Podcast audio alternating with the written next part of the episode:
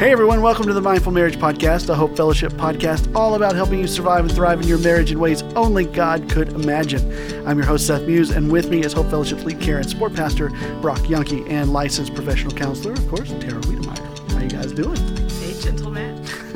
yes, sure. Uh, just, right. just as a warning, before we start this podcast, everyone, Tara is in a mood.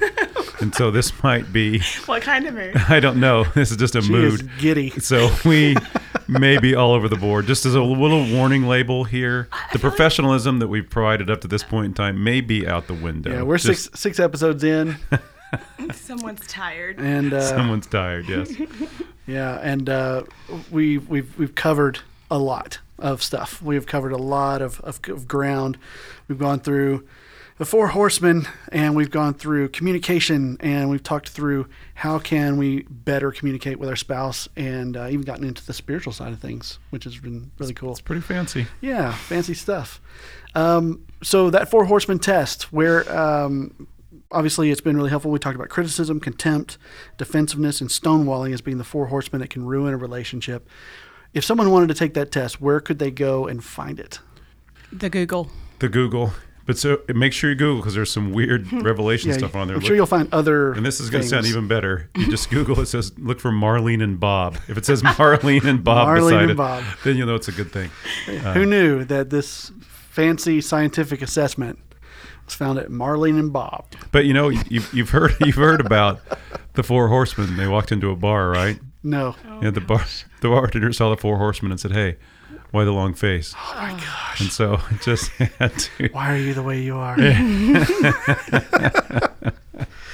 Who was it that was in that mood? I think oh, Tara is having oh. influence. Oh, Wow. Because we talked about before in a previous episode about accepting influence. and so that's what's happening here. We're accepting the giddy influence. We're going with it, man. We're going with it. And uh, that test can really help you guys out. So go get that and find it at Marlene and Bob and look for that in, in the Google.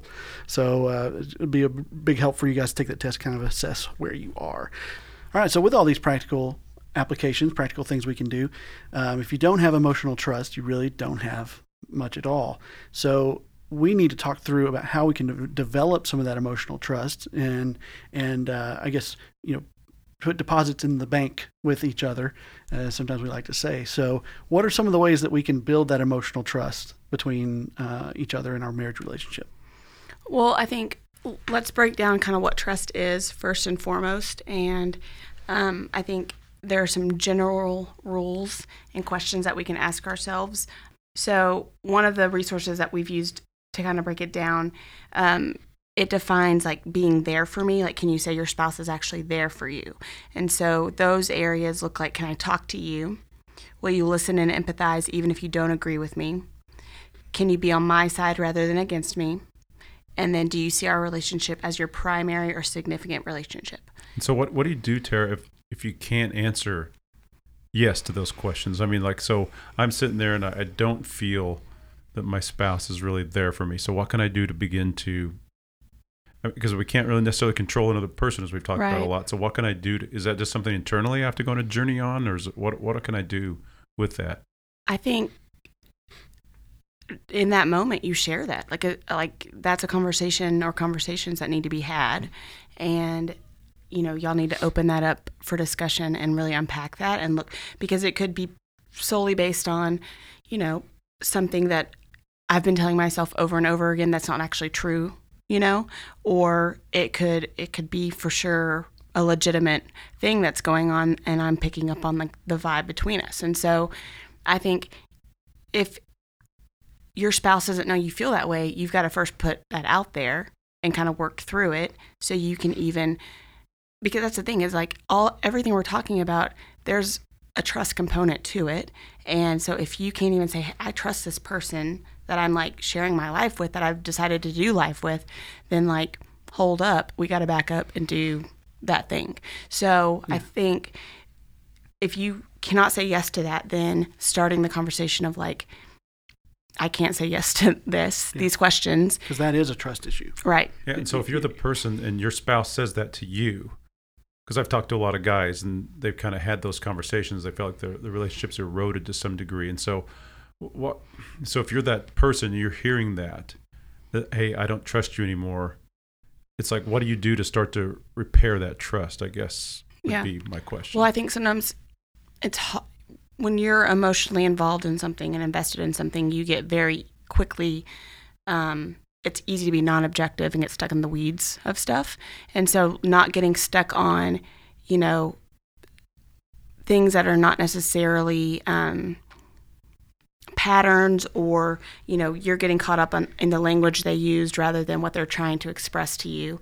And so it's hard to have big picture um, thoughts on stuff like this but i think we need to. So if that means we need to take a step back and get some clarity whether that's taking a break or um, you know putting ourselves in our spouse's shoes or even someone else's shoes. Like let's say with your children they've broken trust with you. How would you express to them that they need to repair that? Like what what would you suggest and try to because i think a lot of times we can't talk clearly to the issue because of our emotions and because of our hurt. And so getting a little bit of space between that. So if I'm told that, maybe a good thing for me to would be to get a little space, kind of really think about what they've told me, and then kind of start to think about what I've done and kind of ways to begin to repair that. Kind of get a game plan for repair. Would that be decent advice, what that do you mean when you say like are you saying doing that on your own or with your spouse So uh, yeah, so maybe the spouse comes to you and they say, "Hey, I'm just I'm done. I can't take this relationship anymore. I don't trust you at all." And so then there's the one person saying, "Boy, that's I didn't ever mean for that to take place." And so then it's like, especially if you're the guy sitting there and you hear that, and so a lot of guys will come to me and and the, the trust is broken, the the the love is gone, maybe or something like that. And so they're kind of looking for a game plan, an action plan. What can I do to start to build that bridge back to them and gain some trust with this human being so that they'll want to be back in relationship with me. right So I, I usually tell people at that point in time, like there's really, we can't control that same old advice. You can't control them. So let's Right. go on this inward journey and see what they may have said to you that is true so you can start to repair or, or, mm-hmm. or not fix isn't the right word, but just Right. change some of those things so that you can be, start to repair that bridge toward them of trust because your actions are going to be different than they were Right. in the past. I think there has to be yes, so self-reflection and work needs to be done, but at the same time, like if your if your partner is coming to you and saying these things whether like maybe you don't even agree with them, you know, or you don't see like the severity of it. Like that's when I think it has to be that back and forth conversation and those are hard conversations to have.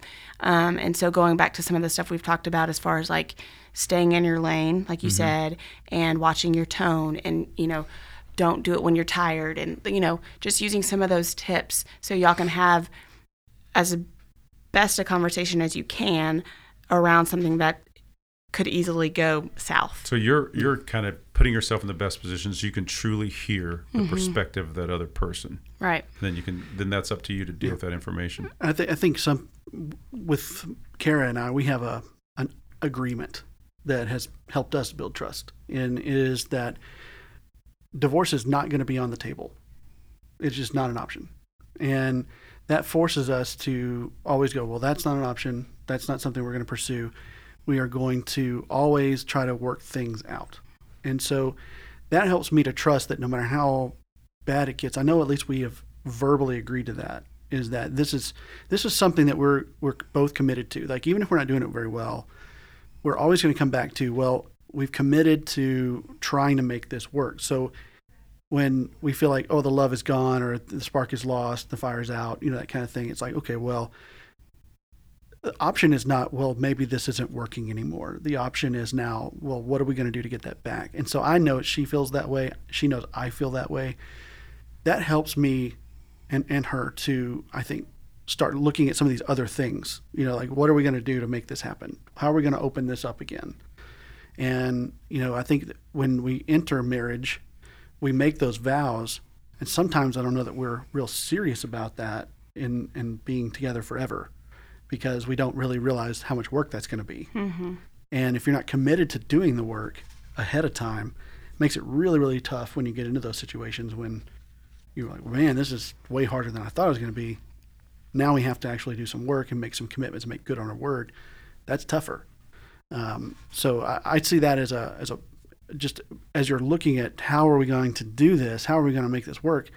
For me, that's worked for that's worked for us, and so maybe that works for someone else. Yeah, I, and I think that's good because it, it already it builds in the a factor of security that you, that's not where somebody's going to Yeah. go and like want to throw in the towel. But a lot of couples don't have that agreement or haven't grown up to view divorce the way some of us might. Yeah. Um, and so I think for those people, it might be even scarier because unknowns are scary. And so if the possibility that you or your spouse or both of you are going to be like, okay, this is enough's enough, you know, then you don't really have that built in security. And so um, I think even if y'all have never had that conversation, starting there, like what are your what are your views on divorce, you know, and um, even if this is as bad as it is right now, like, do I still want to be married to you?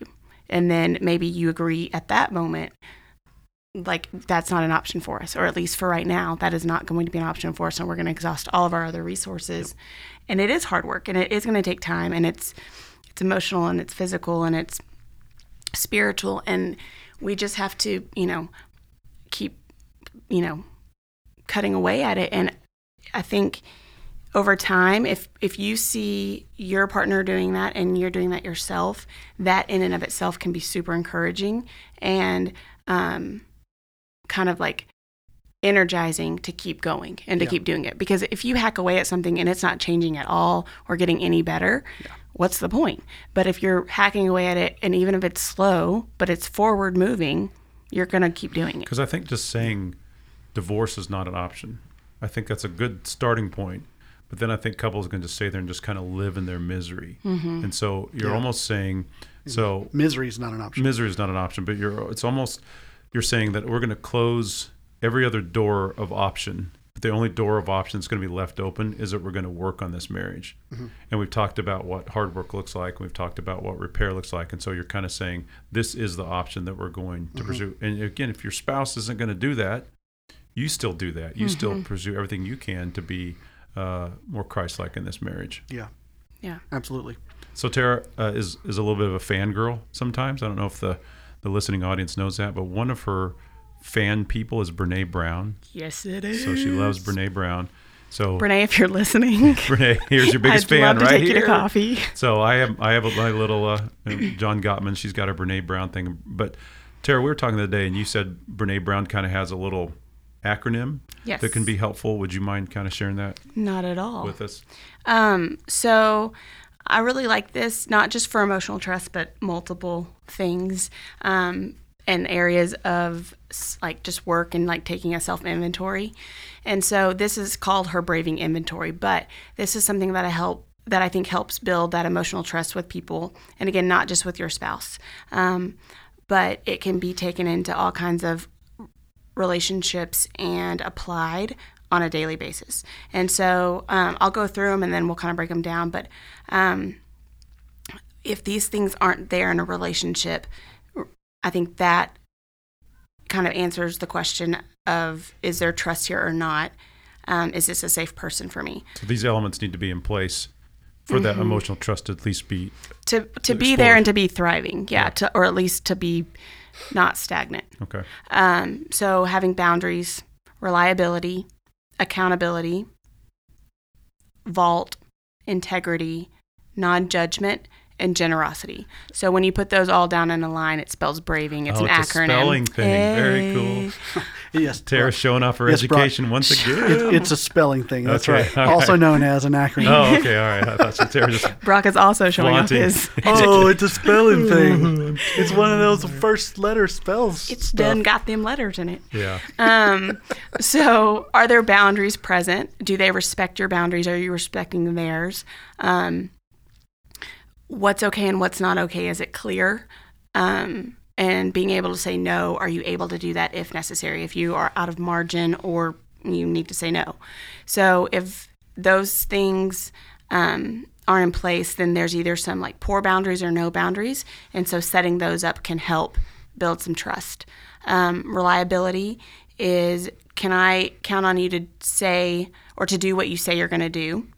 Um, So if I if if if I know there's trust in my relationship and my spouse can't feel that, I'm just I'm starting to work on that I can be reliable. Mm-hmm. Yeah. So something that's like helped for me in this area is a lot of times I like to take on way too much and not even sometimes realize I'm taking on too much. But I'll say like, yeah, I'll send you that later today, or I'll call you back after I get off work. You know that kind of stuff. And even if I have the best intention to do that, but I've already committed to something, or I am going to be exhausted, or I need to take care of myself, or pick up my kids, or whatever it is um, it may not happen when I say it's going to happen. So sometimes not giving a time on when you say you're going to do things is helpful because we don't want to overpromise Yeah, it's not a bad idea. or you know commit ourselves to things that like we really can't do. And so that's why it also has to be okay to be to be you have to be able to say no and it be respected and accepted, you know, by the recipient. Um, so yeah, just not over promising um, to deliver on commitments and that we kind of hopefully can balance some of our priorities. Um, the next one is accountability, um, which is just us owning our mistakes, apologizing, and making amends. So if we do hurt someone, we go to them and we authentically apologize and make efforts not to do that again. Um, and we just we stay responsible. Um, the vault is that we don't share information or experiences that aren't ours to share. So in regards to our spouse, if, you know, let's say my husband's going through something with a friend and we've been talking about it, it's not okay for me to go then and share it with that friend or anybody else because that's not my story to tell. You know, like I need to remain a vault and that that's going to destroy trust. Absolutely. and there. it can hurt that relationship that's already under strain or whatever's going on, you know? And so um, I just think this should be a rule, period, because this is something that makes people trustworthy or not right off the bat. You know, if you, you're not going to go to somebody that you know is, you know, going to be loose lipped with it anyway. So because we don't want to sink any ships. Exactly. so just keeping things confidential, even if the person doesn't ask you to do so, just automatically like put it in the vault, you know, um, pretend you're a therapist and that you have HIPAA um, parameters to follow. So um, the next one's integrity. So this is a hard one to do sometimes, but choosing courage over comfort. Um, Brene Brown says, You choose what is right over what's fun, fast, or easy. And you choose to practice your values rather than simply professing them. So, practicing what you preach. And anytime we do this, you've got to stay in awareness and you've got to stay in the right headspace to do this. And so, a lot of other things have to happen in order for that to happen. But sometimes doing the right thing is not the fun thing or the comfortable thing or the most popular thing. Oftentimes it's not. And so to still do that and people to see that, they're going to see, hey, this person's got integrity. And if they have integrity with this, then I can trust them with, you know, my secrets or my emotions or my money or whatever it is. That is the issue. And then there's non judgment. Um, I can ask for what I need, and they can ask for what they need from us, and then we can talk about it, how we feel about it, without any judgment. So there's this back and forth that is truly vulnerable and open without criticism or judgment. Yeah, because this sounds like one where criticism, criticism and contempt could come in real easily. Heck yeah. and it's Yeah. going to destroy trust if you're that person doesn't feel like they can share things with you non-judgmentally. That they're, you're going to come back and kind of eh, critique them a little bit. That would destroy trust pretty quickly. Absolutely. Okay, and then the last one is generosity. And she says on this one, you extend the most generous interpretation possible to the intentions, words, and actions of others.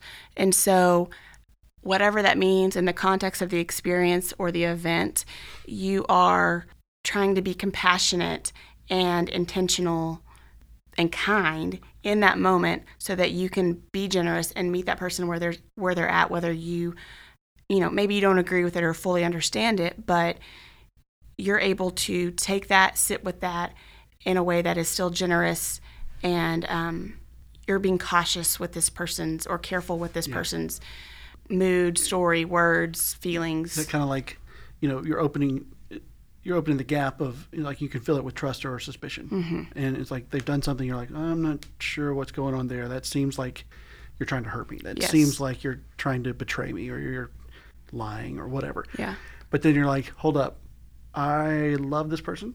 I want to give them the benefit of the doubt. And when you're saying being generous, yep you're generous with your you're generous Yeah. with your trust, and Yeah. you're saying, okay, probably that's not what they were intended to do. Well, and that goes back to like Let me not figure it out. seeing your spouse as a threat. Yeah. You know, if you know that they really love you, but it's just a bad day, or they had a bad day, and so maybe we need to extend a little bit more grace and kindness to them because they snapped, and like we could snap back, or we could just be like, oh, well, I know they had a really stressful day. Mm-hmm. Not to make it okay, but not it doesn't maybe need to turn into an argument, you know.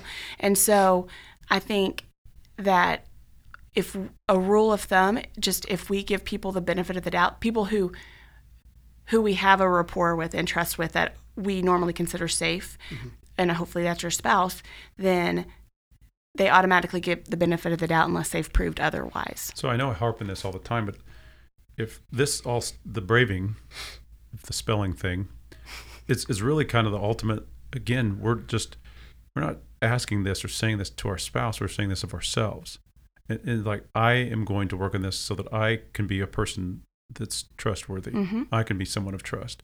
And you mentioned that last one too about generosity. I think it's interesting. I heard uh, a guy speaking the other day, and he was talking about compliments. And sometimes we'll think about compliments or nice things to say to our spouse or other people in our head. And he said a lot of times we'll kind of dismiss those and say, ah, you know, I'm not going to. But he kind of made the statement that really hit me. He said, why would you rob someone of that? I mean, if I really think my wife is wonderful, why would I? I mean, because I'd want to hear those things. I'd want someone to tell me what they, they think about me. So why would you rob someone of that blessing? That say, hey, I'm going to be generous and kind with my words. And I know there's times when things can be tough in the relationship, and so maybe they don't really believe that. But again, at the same time, why would we not give that opportunity to let someone know what we really think about them? And that's kind of goes back to our positive words and creating this mm-hmm. instead of this idea of you know I don't really like you. I'm, I'm kind of building up this rapport of all the things I've, I've said about you. And so I think mm-hmm. a big deal for me in building trust is we definitely want that person to feel cherished and feel valued. And cherished is kind of a word I hear all the time. Tara and Seth both made fun of me when I said I should talk about the word cherish a little bit earlier because I said It's it just was not a real common word. I know, but I like the word because it's it's saying here's a, another human being, the person that God has given me, that I'm going to really make sure that they feel cherished, they feel valuable, and what person wouldn't want that? Well, and I It's a- think that's a it's a very sacred word, mm-hmm. and I, I'm glad it's actually not like overused. 'cause I do think it's a bit cheesy, but it is. It's really beautiful when you break it down and look at like Oh, the thank roots. you, thank you. Calm down. Calm down. But I'm just Very saying, like, sugary. yes. Very sugary but word. if you look at it, I mean, like it talks about how like if you look at the word like beloved, you know, and it, you, that sounds ridiculously cheesy and Disney like, but you look at it and it talks about like how that's how God loves us and we're to love our, you know, I, I look at that word kind of in that same realm of just like, it's not one that you want to just use because it could be, uh, it needs to be saved for like a specialness, you know, if that makes sense.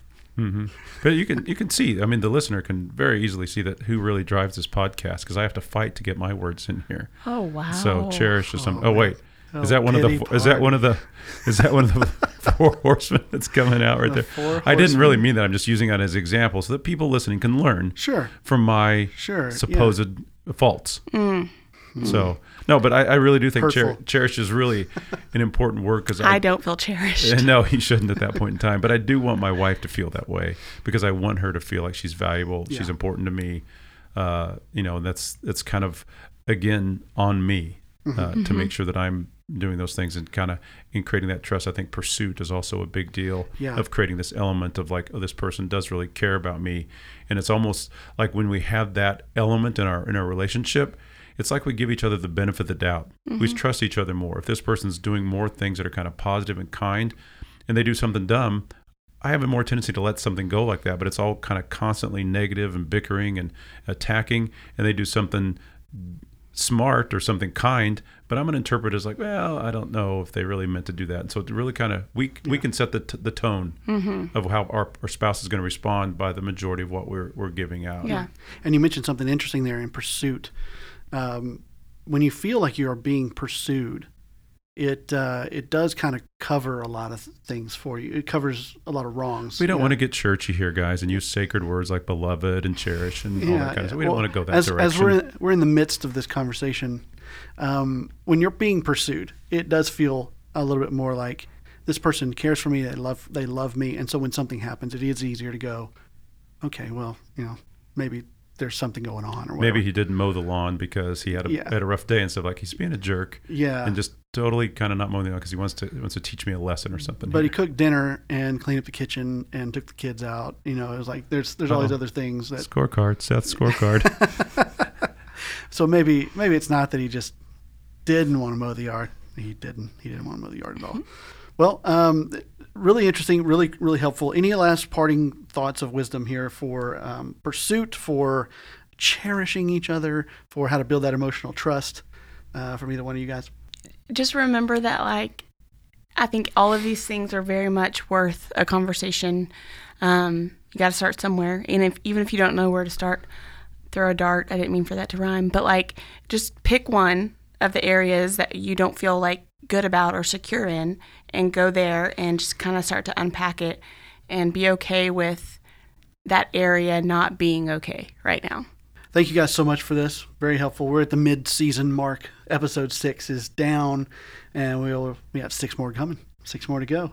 So I'm excited about those. Um, so thank you guys out there for listening to the Mindful Marriage podcast. I hope you'll subscribe and again give us a rating or a review in iTunes. It really helps us out. Kind of give us some feedback. Let us know what you think of the show. Um, next time, um, you'll just have to wait and see because we've got a whole slew of new shows a plethora a plethora coming up in the next uh, six episodes of the Mindful Marriage podcast, second half of season two. Some would some would call it. Um, that I are going to be everyone would call it that. everyone might call it that. Yeah, it's going to be really great. So you'll be back for that. We'll be releasing those very soon. And uh, just want to say thank you guys for sticking with us and listening and uh, taking to heart kind of some of these things and working on your marriages because your marriage is a picture of Jesus in the church, is a picture to kids, to the world that's watching, and it is one of the, some of the most important work that you'll be doing. So thank you for listening to the podcast. We'll be back soon. See ya.